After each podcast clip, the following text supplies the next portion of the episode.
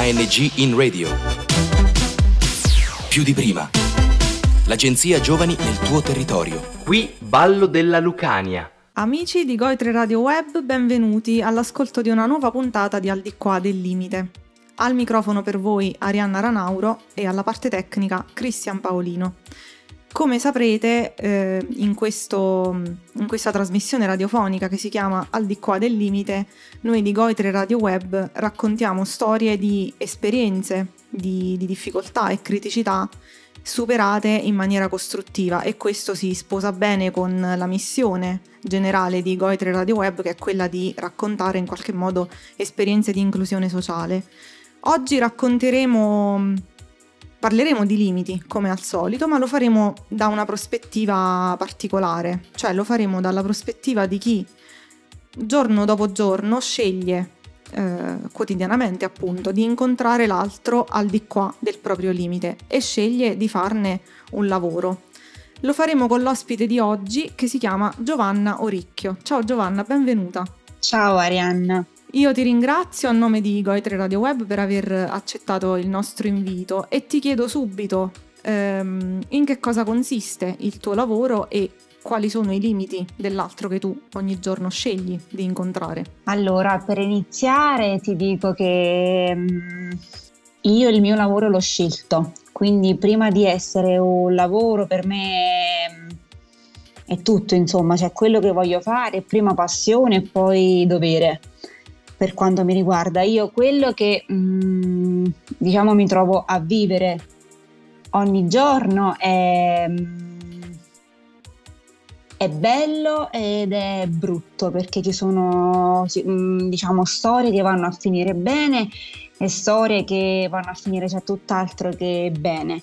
Io lavoro in ospedale e mi occupo diciamo di una sorta di assistenza agli anziani.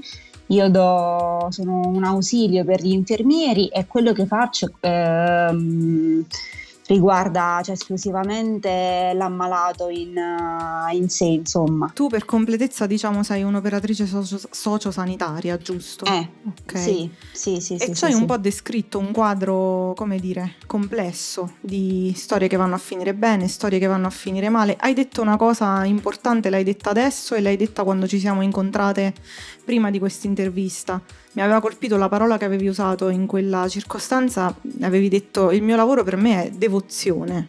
Devozione, è vero, è vero, per me è devozione perché per me svegliarmi la mattina, andare al lavoro, eh, dare una parola di conforto, vedere purtroppo anche storie che finiscono male perché ci sono inevitabilmente, le malattie non sono tutte curabili eh, quindi è, è, è, inevitabile insomma, però per me mm, è, è devozione anche questo. È devozione stare, se capisco, accanto all'altro, eh, dentro quelli che sono i suoi limiti e dentro un limite che purtroppo come esseri umani ci accomuna tutti, che è la morte, che a volte non si può, a cui non ci si può sottrarre in qualche modo. Sì, sì, è, è proprio questo, cioè a me praticamente appassiona lo stare vicino all'altro, mh, mm, cercare di alleviare per quel che si può fare le, cioè le proprie sofferenze o addirittura gioire per, per le gioie perché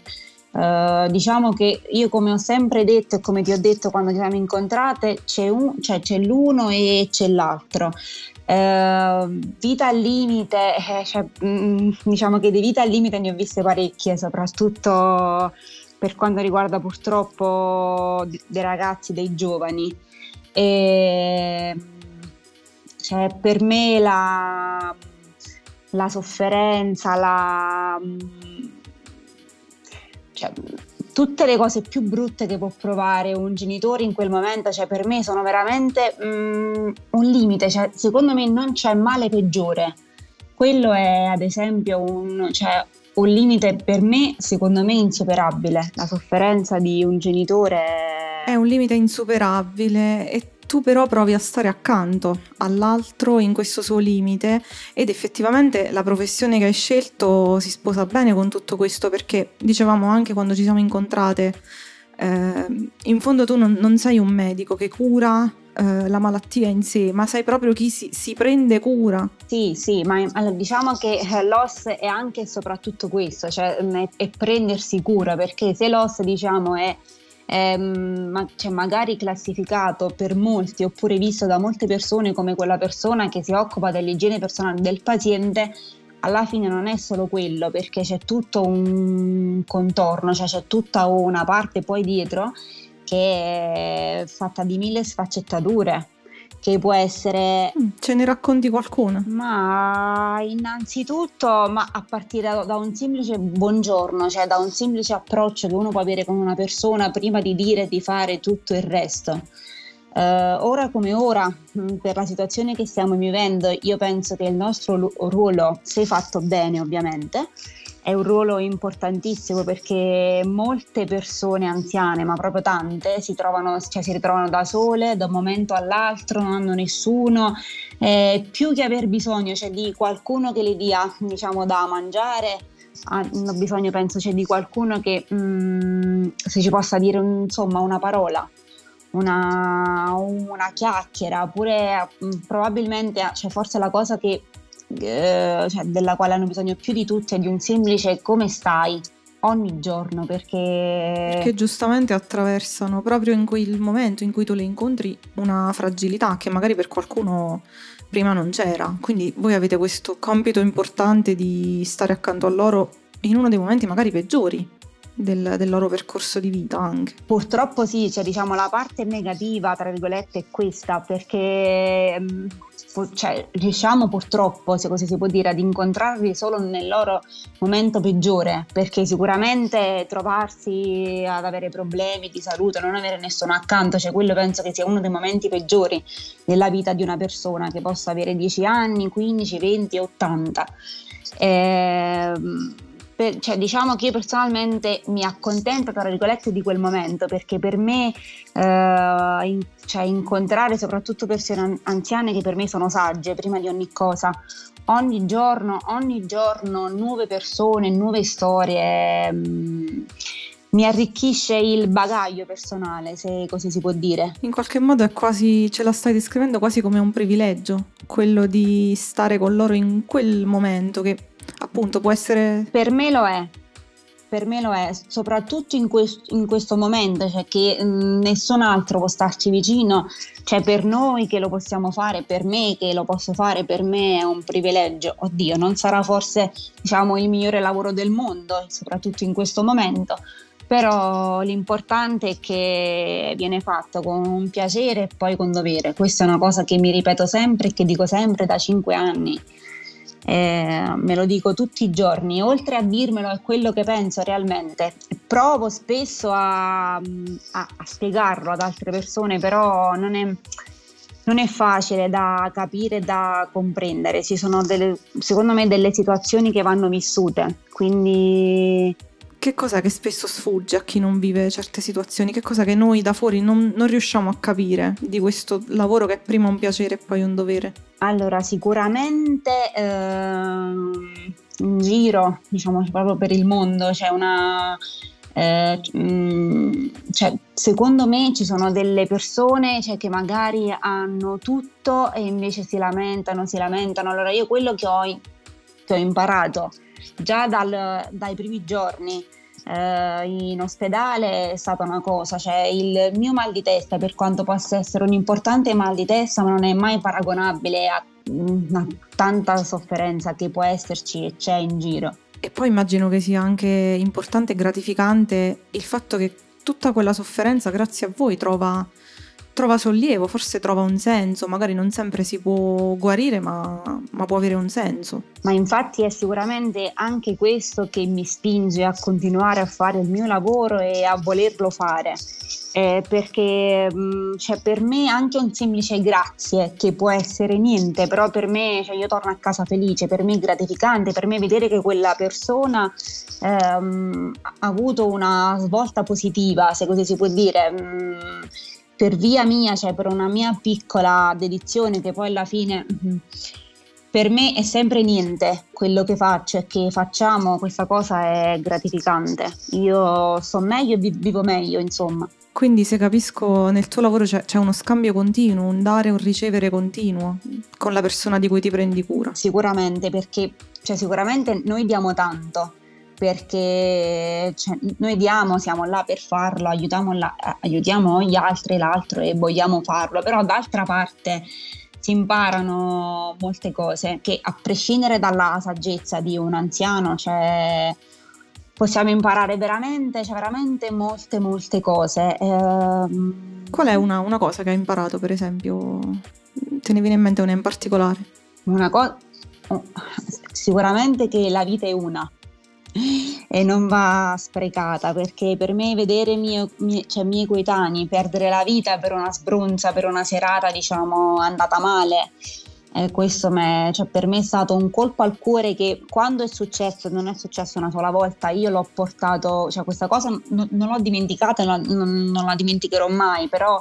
Cioè diciamo, tu ti sei trovata, scusami, accanto a loro, dalla parte di chi si prendeva cura di loro nel momento in cui è successo questo? Sì, è, ed è straziante perché da una parte diciamo ti fa capire e comprendere ancora di più che la vita è una e non, cioè, va vissuta e non va sprecata, soprattutto per sciocchezze simili. Ehm, d'altra, cioè, d'altra parte invece non è sicuramente bello perché ehm, sicuramente mi, cioè, mi dispiace per, per, una persona che magari soffre ammalata e muore a 90 anni per, mi dispiace lo stesso perché se ne va un pezzo di vita e di storia.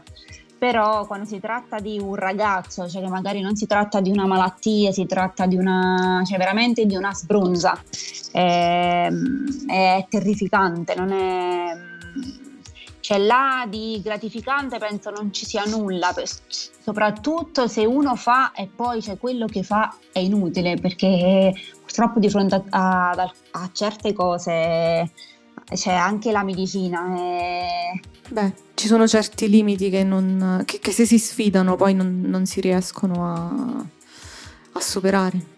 No, ma non, non bisognerebbe proprio sfidarli certi, certi limiti perché, mm, come si dice, c'è un limite a tutto. Eh, ci, ci Dovremmo imparare possono... forse a stare al di qua dei, dei nostri ecco. limiti per, per, vivere meglio. Se capisco è questo il... Ecco, sì, mm. sì, sì, esattamente, questo. Senti, ci fai un accenno rapido, eh, diciamo, in realtà l'hai già accennato, però a, a, che cosa sta succedendo ora che questo tsunami del Covid ci ha travolti? Per voi che cosa è cambiato in questo periodo? Allora, per noi è cambiato tutto. Se da un lato uh, siamo, c'è più collaborazione, siamo più uniti, c'è più uno scambio di eh, di parole, di vita, cioè di vita sociale, perché anche se al di fuori diciamo è una cosa vietata, cioè, de- cioè noi in quel contesto diciamo è siamo fortunati per questo, cioè siamo fortunati che ce l'abbiamo, siamo fortunati che usciamo, andiamo, andiamo al lavoro e socializziamo e, e, magari i nostri rapporti si fortificano pure, però dall'altra parte questa cosa ci distrugge, perché se cioè, ci ritroviamo sicuramente a fare il triplo del lavoro, perché viviamo, cioè, viviamo e, la- e, lavoriamo con una costante paura che sicuramente facendo quel lavoro andrebbe accantonata, io personalmente l'accantono. Eh, però allo stesso tempo non è, non, non è, facile vedere tutte queste persone morire da sole senza nessuno, senza nessuno che le stia accanto. È, è una cosa che almeno io non avevo mai vista prima. Io sento parlare di, di, guerre, di cose passate, però un conto è leggerlo sui libri, un conto è sentirlo raccontare. Diverso poi è, è, è viverlo, perché io cosa sia il Covid personalmente non l'ho capito. Uh, mi sa tanto di, di guerra, perché um, personalmente no, non ne so molto. Sicuramente ho visto guarire, ma ho visto anche morire cioè si, quindi cioè, si dice che magari colpisce di più le persone con patologie di una certa età, ma allo stesso tempo cioè, ho visto...